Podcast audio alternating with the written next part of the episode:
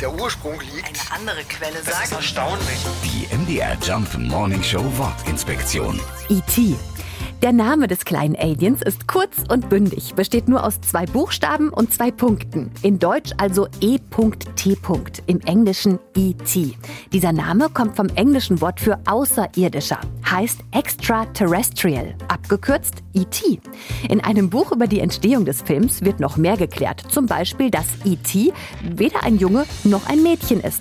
Das soll die Autorin des Drehbuchs damals als schriftliche Notiz im Manuskript festgehalten haben. Demnach ist E T ein geschlechtsloses Pflanzenwesen, allerdings mit einer sehr markanten Stimme. Eine ältere Dame aus Kalifornien hatte das Vergnügen, die Filmfigur zu sprechen. Sie rauchte täglich zwei Schachteln Zigaretten. Und jetzt wissen wir auch, warum E T so außergewöhnlich klingt. E T, E T, E T, Telefon.